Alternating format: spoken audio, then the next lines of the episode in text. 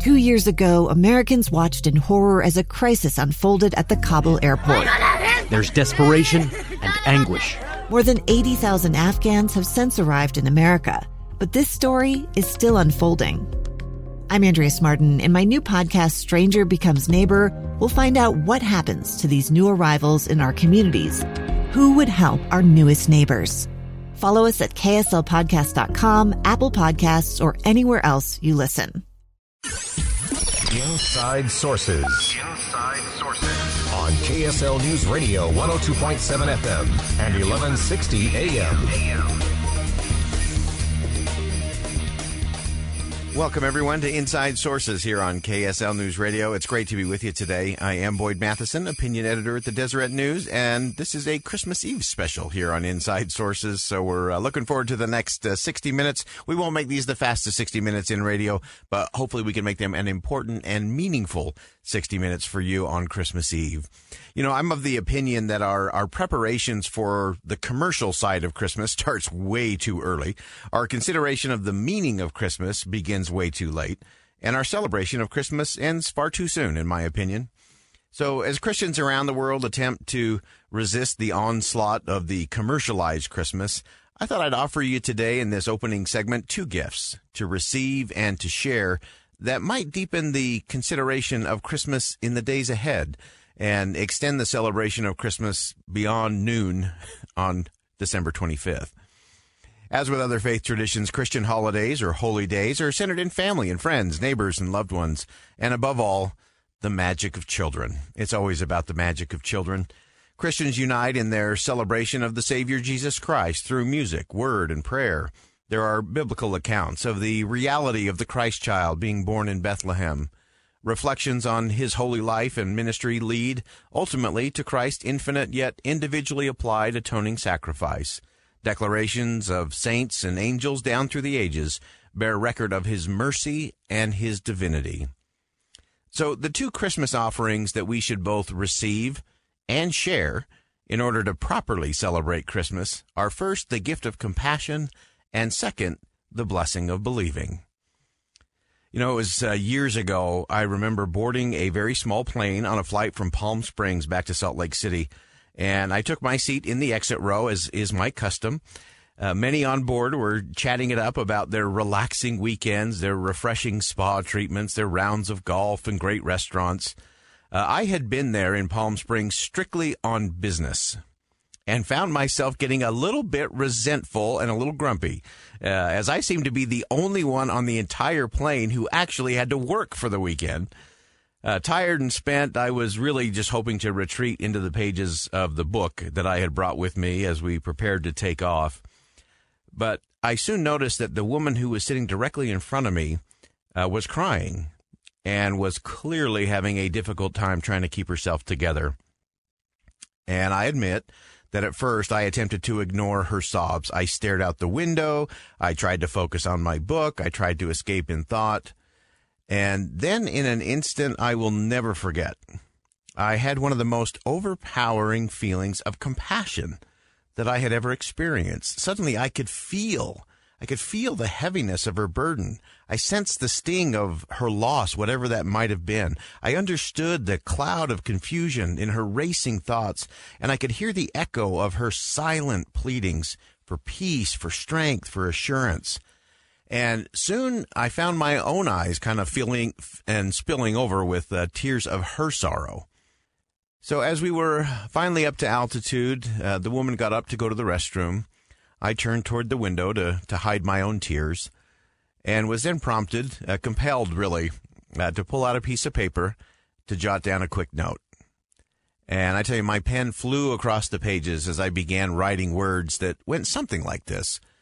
I wrote, I know sometimes a good cry on a bad plane can be a good thing. And at other times it can be a horribly isolating thing that can cause sadness to sink ultimately into despair. I continued, if talking would help, I did tell the flight attendant I was willing to assist all passengers in the event of an emergency. Remember, I was sitting in the exit row. Then I concluded, if talking is not what you need today, then my prayer for you is simply this that in the quiet of today, you may realize the greatness of your spirit and the grandness of your soul, that your hopes will rise on the wings of possibility, and that you will realize that you are not alone. Wishing you all the best, a fellow traveler. I folded the note and handed it to her as she returned to her seat. I turned back towards my reading, and then shortly before we landed, she handed me back a note. It was a note filled with gratitude. We landed and taxied to the gate.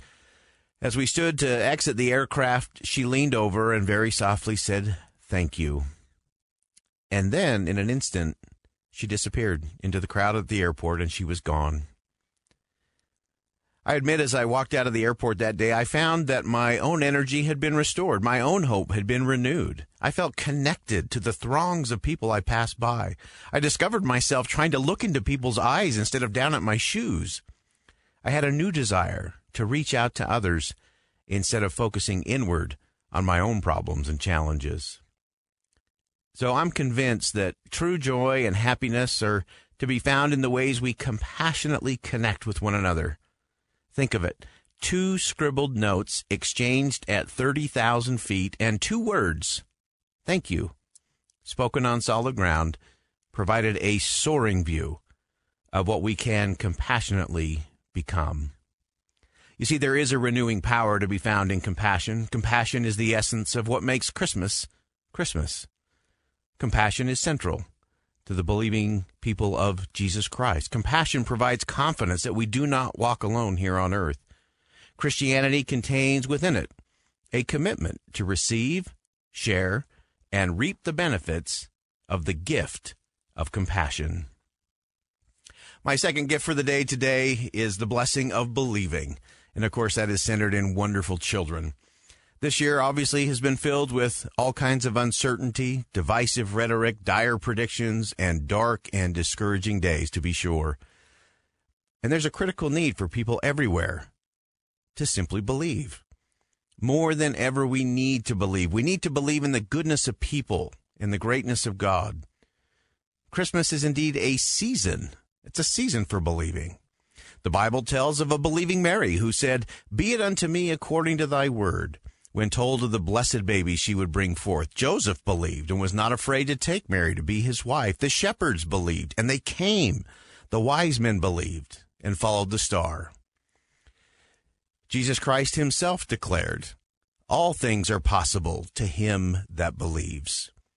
To paraphrase something I'm certain Elder Jeffrey R. Holland of the Quorum of the Twelve Apostles of the Church of Jesus Christ once taught, notice that Christ didn't say, all things are possible unless you are missing a loved one or a limb. Nor did he say all things are possible except if you have a wayward child or a wandering spouse. He did not say all things are possible unless you have a financial setback, a debilitating disease, or feel discouraged and depressed. He said, all things are possible to them that believe. I'm a firm believer that all things are possible to them that believe. I can make such a statement not because I've seen God or angels. I can declare that all things are possible because of the people I see every day. And all of you who listen to this program, I'm continually in awe of human beings, ordinary people who selflessly share their talents and make a difference in their neighborhoods and communities. So, such magnificent mortals make it possible for everyone to confirm on Christmas Day and every day that all things are possible to them that believe. So, those two gifts, the gift of compassion and the blessing of believing, to me are two great gifts to begin your Christmas Eve with.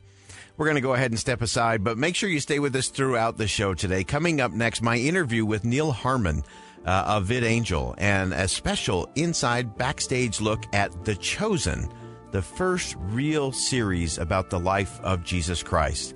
We'll also have lessons learned from 2020, and we'll round out our program today. You don't want to miss the last few moments as we have a very special story that everyone's going to want to hear. Stay with us. There's much more to come on this special Christmas Eve edition of Inside Sources.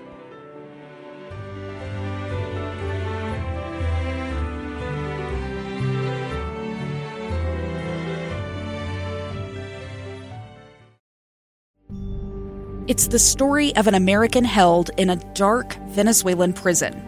Then all of a sudden, they all kind of lined up. They pointed their guns at me.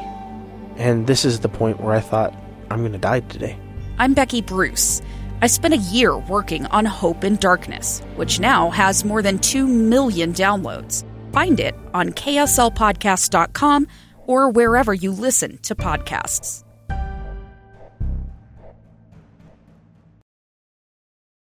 Inside Sources. Inside Sources on KSL News Radio.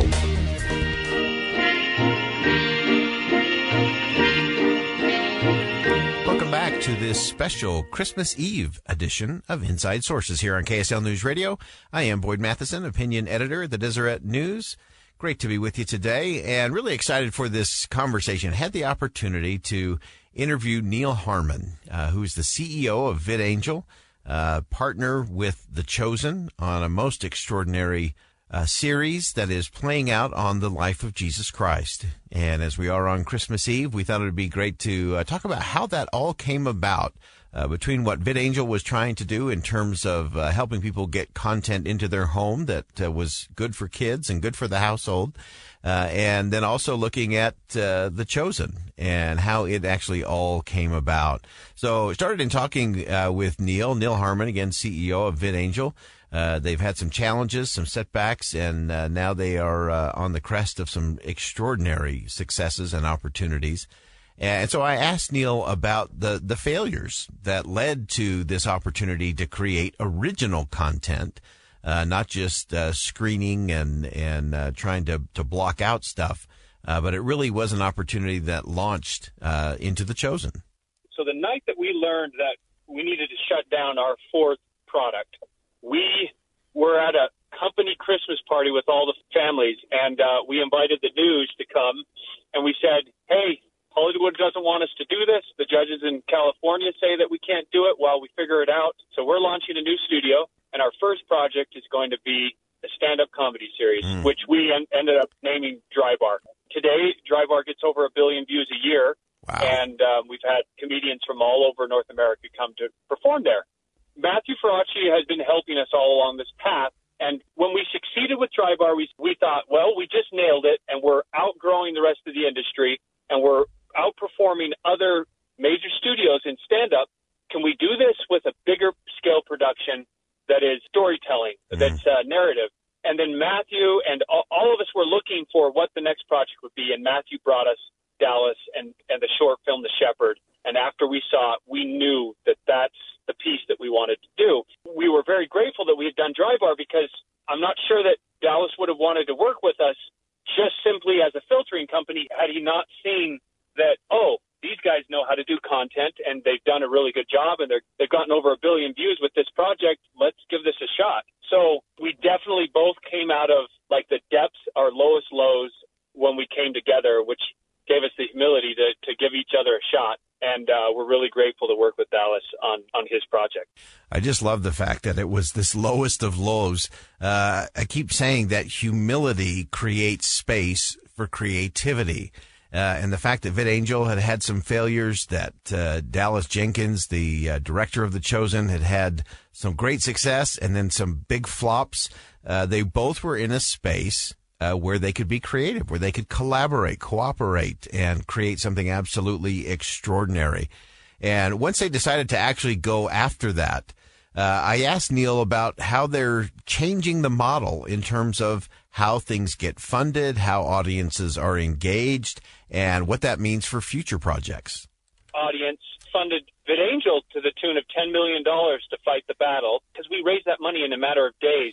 Wow. I remember Daniel, my brother, called me and said, Neal, can, can you imagine if we applied this model to movies and TV shows? Mm.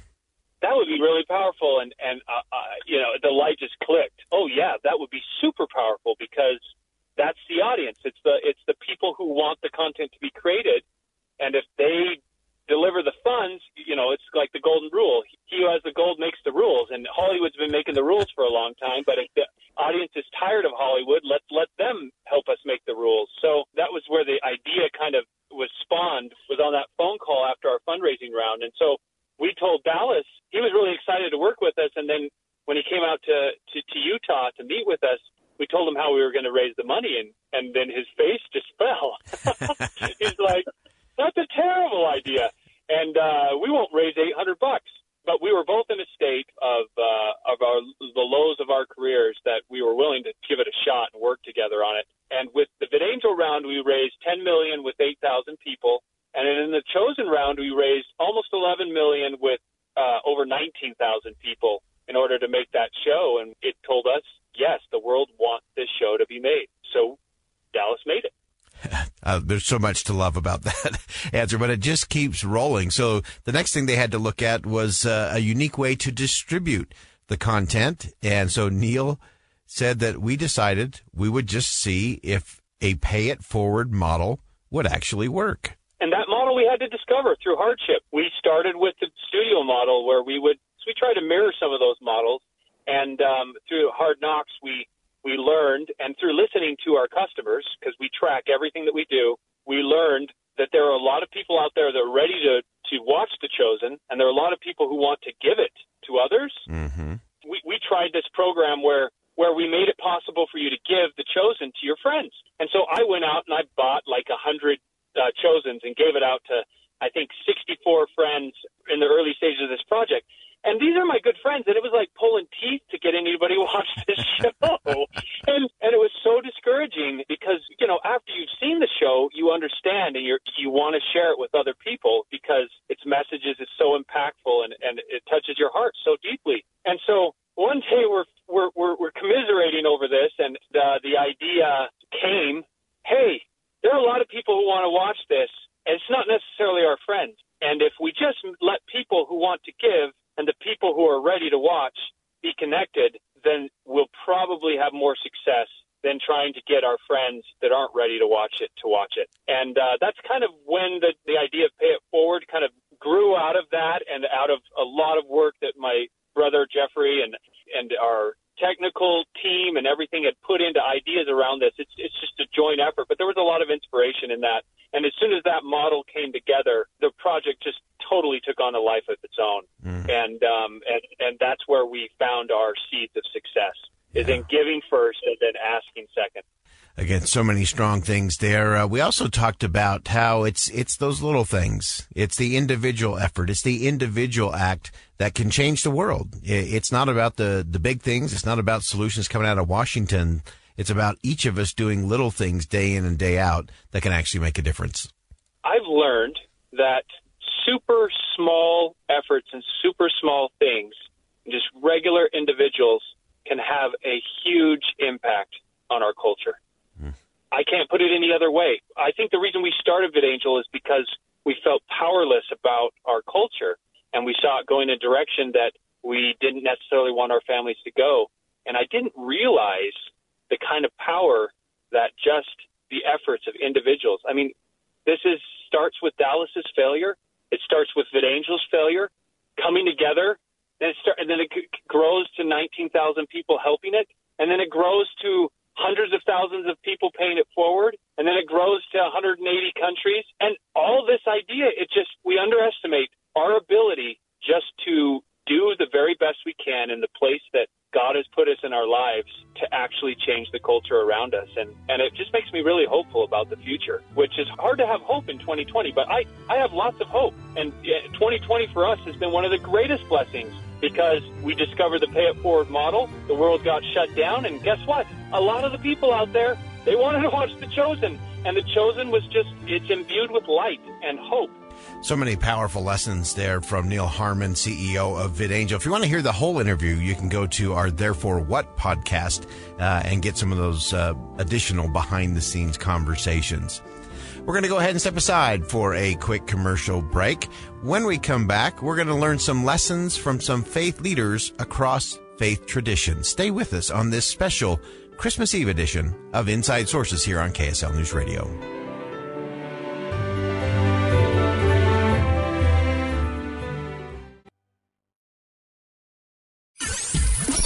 Inside Sources Inside Sources. on KSL News Radio 102.7 FM and 1160 AM. Welcome back to this special Christmas Eve edition of Inside Sources here on KSL News Radio. It is great to be with you today. I am Boyd Matheson, opinion editor at the Deseret News. And as we look back over the course of 2020, uh, we've had the honor and the opportunity to learn from some great spiritual leaders of a variety of faith and faith traditions. We've learned wisdom. We've gained insight from reverends and rabbis, from teachers who have lifted our spirits, and uh, so many other things here on Inside Sources. We've looked at challenges and difficulties happening around the world, but we've had some really important conversations, some crucial conversations about things like cultivating kindness and generosity or listening with compassion. Uh, we've also had all kinds of great invitations uh, to do things like uh, what you're going to hear in a minute from our good friend Amos Brown to tangibilitate that kindness and uh, really make it real and effective in people's lives. So, what we're going to do today is we're going to revisit and we're going to expand some of those inspiring gifts, some of those inspirational words, some lessons that will not only help us as we round out 2020, but really propel us forward as we rocket into the new year. So I want to start today with a conversation we had with Elder Jeffrey R. Holland, a member of the Quorum of the Twelve Apostles of the Church of Jesus Christ of Latter day Saints. His message was that of hope. Uh, before Thanksgiving, he talked about the pandemic, the challenges that it has brought to all of us, but why he has hope, why he has confidence that there are indeed good things to come. The pandemic has brought a it's not only sobered people, I think it's frightened many people, not just for their health, not just because it's a vicious illness, but because it does have its financial impact and its social impact and all these things we've talked about that uh, have taken us away from uh, each other and from things that we normally do. So I think what we've been left with, fortunately, in a blessed way, in a tremendously advantageous way is that if we haven't been able to turn here and we can't turn there, we can turn up. And uh, I hope that one thing we've all done is uh, come closer to God, that uh, we know that He does not move. He is not subject to pandemics. Uh, he can uh, not only cure that problem, but He can cure every other problem in our lives. If we get up every morning and do the best we can, uh, miracles will come. Uh, that's my promise. That's that's what keeps me going, and I think that's what will keep members of the church and those who are not of our faith. We're all in this together. We're going to have a happy ending. We're all going to be of good cheer uh, because it is true. And uh, a very, very large elephant you eat just one bite at a time. Love that. Uh, one bite at a time. Uh, or as I learned in Japan, elephants don't bite, but fleas do. It's those little things uh, that either hold you back or really propel you forward. And we learned that from many of the, the leaders uh, of the Church of Jesus Christ of Latter day Saints, talking about everything from religion being an essential element, uh, not something that should be in the same category as buying groceries or gasoline.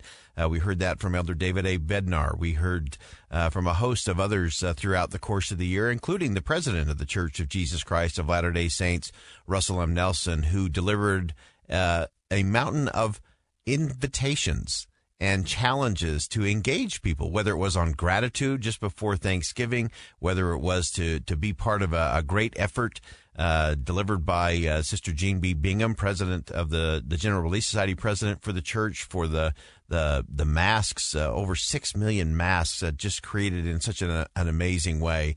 And so, to me, those were were faith stories that were inspiring, that were uplifting, that were also uh, very much focused on action. And that leads me to the second little soundbite I want to share with you today. Uh, lessons learned, and as I teased this a little earlier from our, our good friend Reverend Amos Brown. And uh, I first met Reverend Brown. Again, he is the pastor of the uh, historic Third Baptist Church of San Francisco. He's also uh, a member of the NAACP, uh, been an emeritus board member there. Uh, first met him back in Detroit, Michigan at the annual conference of the NAACP and uh, has just been someone I have listened to over and over and over again ever since. And he introduced me to a new word, uh, which I want to pass along to all of you on Christmas Eve. Eve. The word is tangibilitate. And listen to Reverend Amos Brown as he describes what that means in your world. Tangibilitation means people becoming involved it means. And I think that is admirable, it's commendable, and all we need to do is to continue to hold our hope and do the good thing that we are doing. Right. Of being a people of integrity, of goodwill, and having our sight kept on the prize of saving the soul of this nation.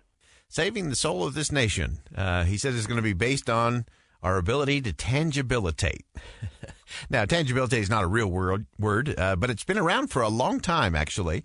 And uh, Amos Brown, uh, Reverend Brown, gave us uh, such great observations uh, into a host of things, including his interaction with President Russell M. Nelson, uh, talking about how to tangibilitate the gospel or how to tangibilitate important principles.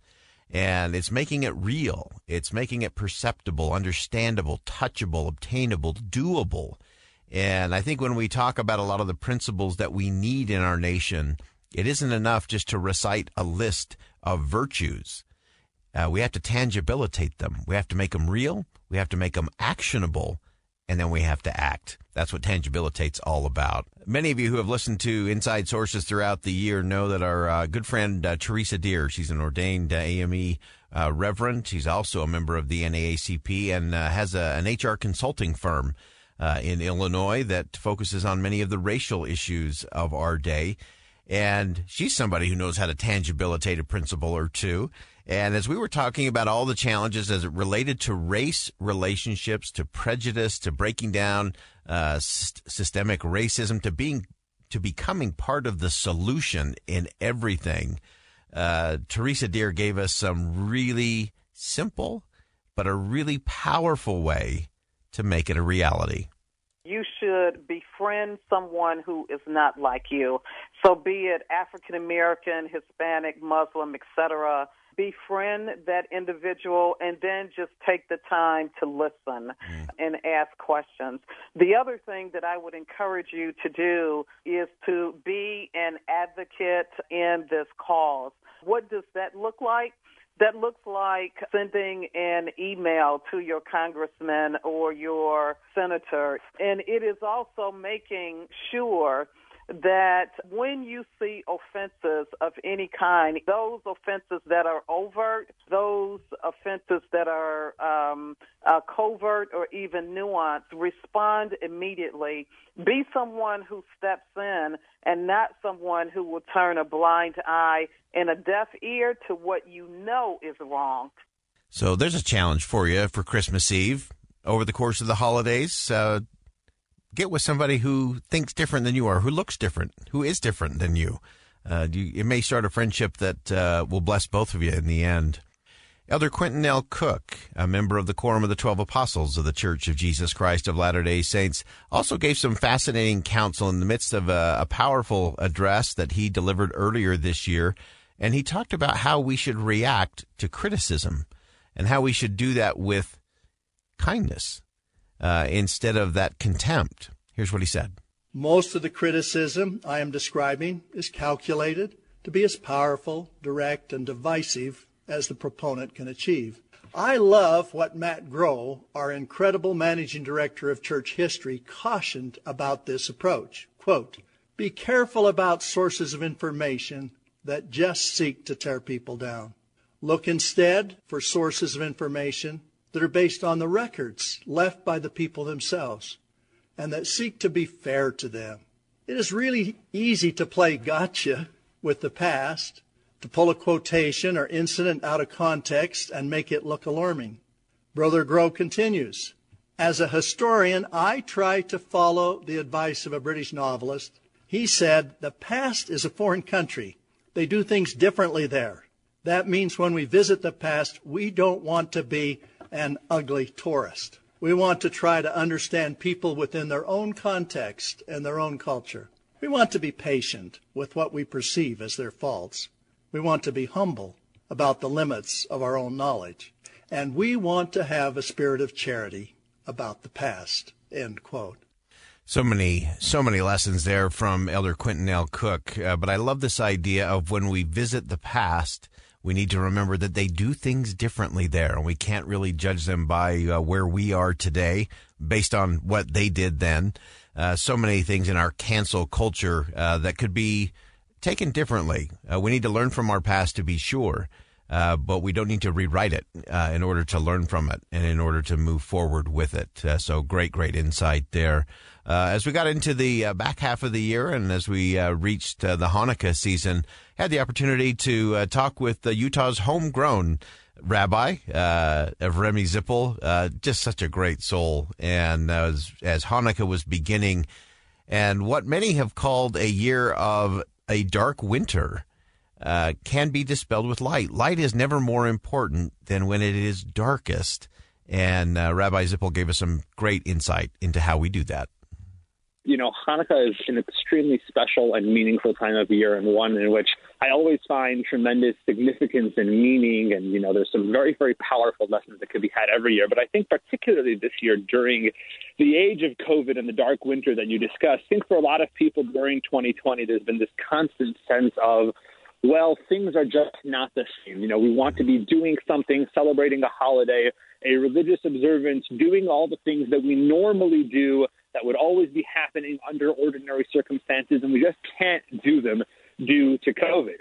And I think about our forefathers coming into the Holy Temple and wanting to do this great significance, lighting this candelabra for God, doing the thing they would ordinarily be doing, and realizing that the circumstances that they found themselves in made that impossible. They only had one small cruse of oil instead of having their regular supply. And so I think that the predicament they found themselves in thousands of years ago is so similar to where we are today. Mm-hmm. And you know what they did, Boyd? They made the best with what they could. They did what was what was up to them.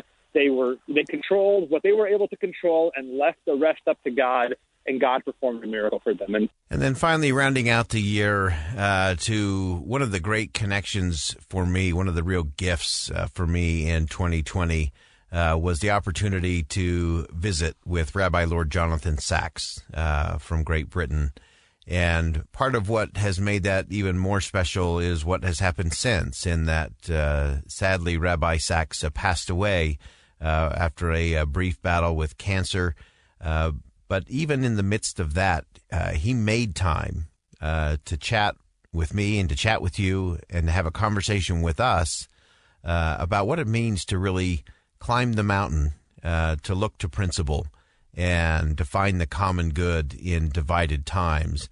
And so for me, this is a very cherished memory from a very cherished voice that we all should continue to listen to for generations to come, Rabbi Lord Jonathan Sacks. Well, first and foremost, we have to take the people who disagree with us and respect them. People whose views are completely different and even opposed to mine have also thought things through. And I want to be able to say to them, you know what? We may completely differ on almost everything, but you're a human being and I respect that. And I hope you respect the fact that I'm a human being. I'm a religious leader. Amos Oz was one of the greatest novelists in the world, and he was a huge, huge atheist. And we um, took it as a task just to get to know Amos Oz mm. and befriend them, despite the fact that they rejected almost everything that I hold sacred. Out of that engagement came the most beautiful friendships in my life when I went for the first time to Amos Oz. And people said to me, you know, what are you going to do? Convert him? Um, and I said, no, I'm going to do something much better than that. I'm going to listen to him. So, you know, I think all the divisions that currently exist in society have gone far, far too far. Mm-hmm. I'm not saying it'll be easy to reverse any of them. It won't be. But there is none of them that cannot be reversed because all it really needs is openness, respect, and a willingness to honor people with views not like your own. Such a great message, such a great gift from Rabbi Lord Jonathan Sacks before his passing. And so, all of these remembrances that we've had in this segment from some great faith leaders from across faith traditions are all principles. And we need to remember that just because we might have a difference of opinion, that doesn't necessarily mean we have a difference of principle. And that's an important principle for us to remember as well. We're going to go ahead and step aside. And when we come back on this special Christmas Eve edition of Inside Sources, It was the night before Christmas, because it is the night before Christmas. Next.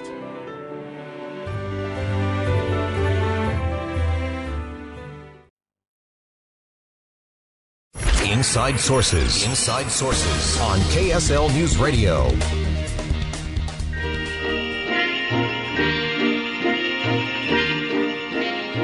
Back to this special Christmas Eve edition of Inside Sources here on KSL News Radio. I am Boyd Matheson, opinion editor at the Deseret News.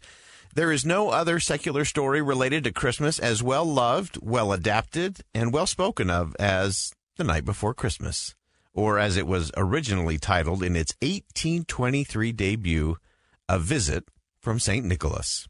Of course, we all remember the poem beautifully captures the magic and excitement of Christmas Eve from the children's dreams to the playful nod at a parent, the poem was first published anonymously on Christmas Eve Eve.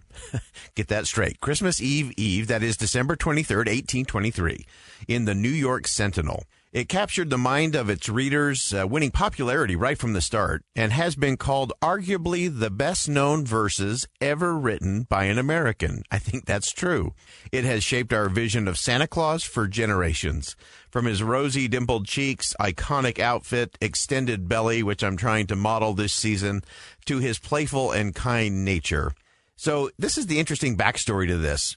Why in the world was it published anonymously first?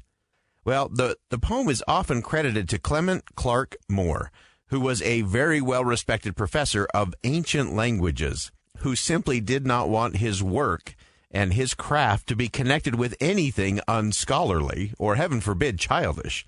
Moore originally wrote the poem for his children. He did have nine of them, by the way, and he was inspired while he was out shopping for his family. He wrote it down appropriately on a winter sleigh ride. For the jolly old elf, he was inspired by the kindness and character of both the historic St. Nicholas and also a local Dutch handyman. Finally, at his children's insistence, Moore allowed a friend of his to publish the piece, but only, only if his name was not tied to it. So it wasn't until 1844 that Clement Clarke Moore admitted that he was the author of The Night Before Christmas. This classic Christmas tale wouldn't have happened if a man had not softened his heart to the Christmas his children craved. And it would not have happened if his children had not encouraged their father to share the gifts that he had, the gift of magic that he brought and gave to them so often. Now, we can't mention this holiday poetry and pass up a chance to actually share it with you, especially because, after all, it is Christmas Eve. So we invite you to ponder the magic of the season as we read Clement Clarke Moore's "'Twas the Night Before Christmas." "'Twas the night before Christmas, when all through the house not a creature was stirring, not even a mouse. The stockings were hung by the chimney with care, in hopes that St. Nicholas soon would be there. The children were nestled all snug in their beds, while visions of sugar plums danced in their heads. And Mamma in her kerchief and I in my cap had just settled down for a long winter's nap. When out on the lawn there arose such a clatter, I sprang from the bed to see what was the matter. Away to the window I flew like a flash, tore open the shutters, and threw up the sash. The moon on the breast of the new fallen snow gave the luster of midday to objects below. When what to my wondering eyes should appear but a miniature sleigh and eight tiny reindeer with a little old driver so lively and quick, I knew in a moment it must be St. Nick. More rapid than eagles, his coursers they came, and he whistled and shouted and called them by name. Now Dasher, now Dancer, now Prancer and Vixen, on Comet and Cupid, on Donner and Blitzen. To the top of the porch, to the top of the wall, now dash away, dash away, dash away all. As dry leaves that before the wild hurricane fly, when they meet with an obstacle, mount to the sky. So up to the housetop the coursers they flew, with the sleigh full of toys, and St. Nicholas too. And then in a twinkling I heard on the roof the prancing and pawing of each little hoof. As I drew in my hand and was turning around, down the chimney St. Nicholas came with a bound. He was dressed all in fur from his head to his foot, and his clothes were all tarnished with ashes and soot. A bundle of toys he had flung on his back, and he looked like a peddler just opening his pack. His eyes, how they twinkled, his dimples, how merry, his cheeks were like roses, his nose like a cherry. His droll little mouth was drawn up like a bow, and the beard of his chin was as white as the snow. The stump of a pipe he held tight in his teeth, and the smoke it encircled his head like a wreath. He had a broad face and a little round belly that shook when he laughed like a bowl full of jelly. He was chubby and plump, a right jolly old elf, and I laughed when I saw him in spite of myself. A wink of his eye and a twist of his head soon gave me to know I had nothing to dread. He spoke not a word, but went straight to his work, and filled all the stockings, then turned with a jerk, and laying his finger aside of his nose, and giving a nod, up the chimney he rose. He sprang to his sleigh, to his team gave a whistle, and away they all flew like the down of a thistle. But I heard him exclaim, ere he drove out of sight, Happy Christmas to all, and to all a good night. The holidays are a time of wonder and magic, a time for family and friends, and of course, it's a special time for children. That is how it should be, and that's how I think it should stay. To find in the hustle of this season, we should grant ourselves the gift, the ultimate privilege, really, to slow down, to be filled with awe, and to take time to wander and to wonder in the magic of Christmas.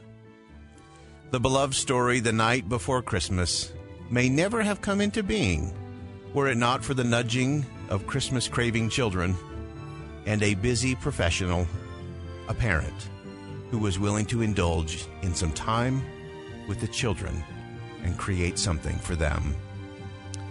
So, on this special Christmas Eve edition of Inside Sources on KSL News Radio, I am Boyd Matheson, opinion editor at the Deseret News, and I say, Happy Christmas to all, and to all, a good night.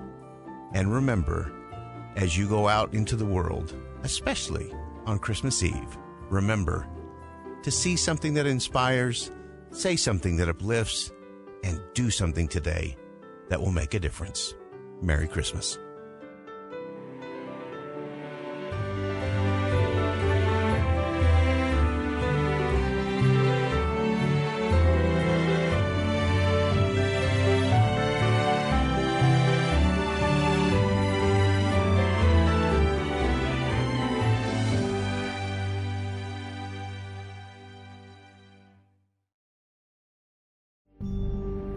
A gun in the face. Then all of a sudden, they all kind of lined up.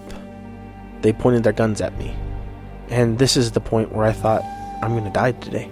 Started two years of horror for an American in Venezuela. They said, You need to give us your phone and get ready because you're coming with us. I'm Becky Bruce, and I spent a year researching and piecing together Josh and Tammy Holt's story about their ordeal in a notorious prison. That's when everything started to turn bad. We had another pound on the door. Boom, boom, boom. And there was the police once again. You can binge all of the episodes of Hope and Darkness on KSLPodcasts.com or wherever you get your podcasts.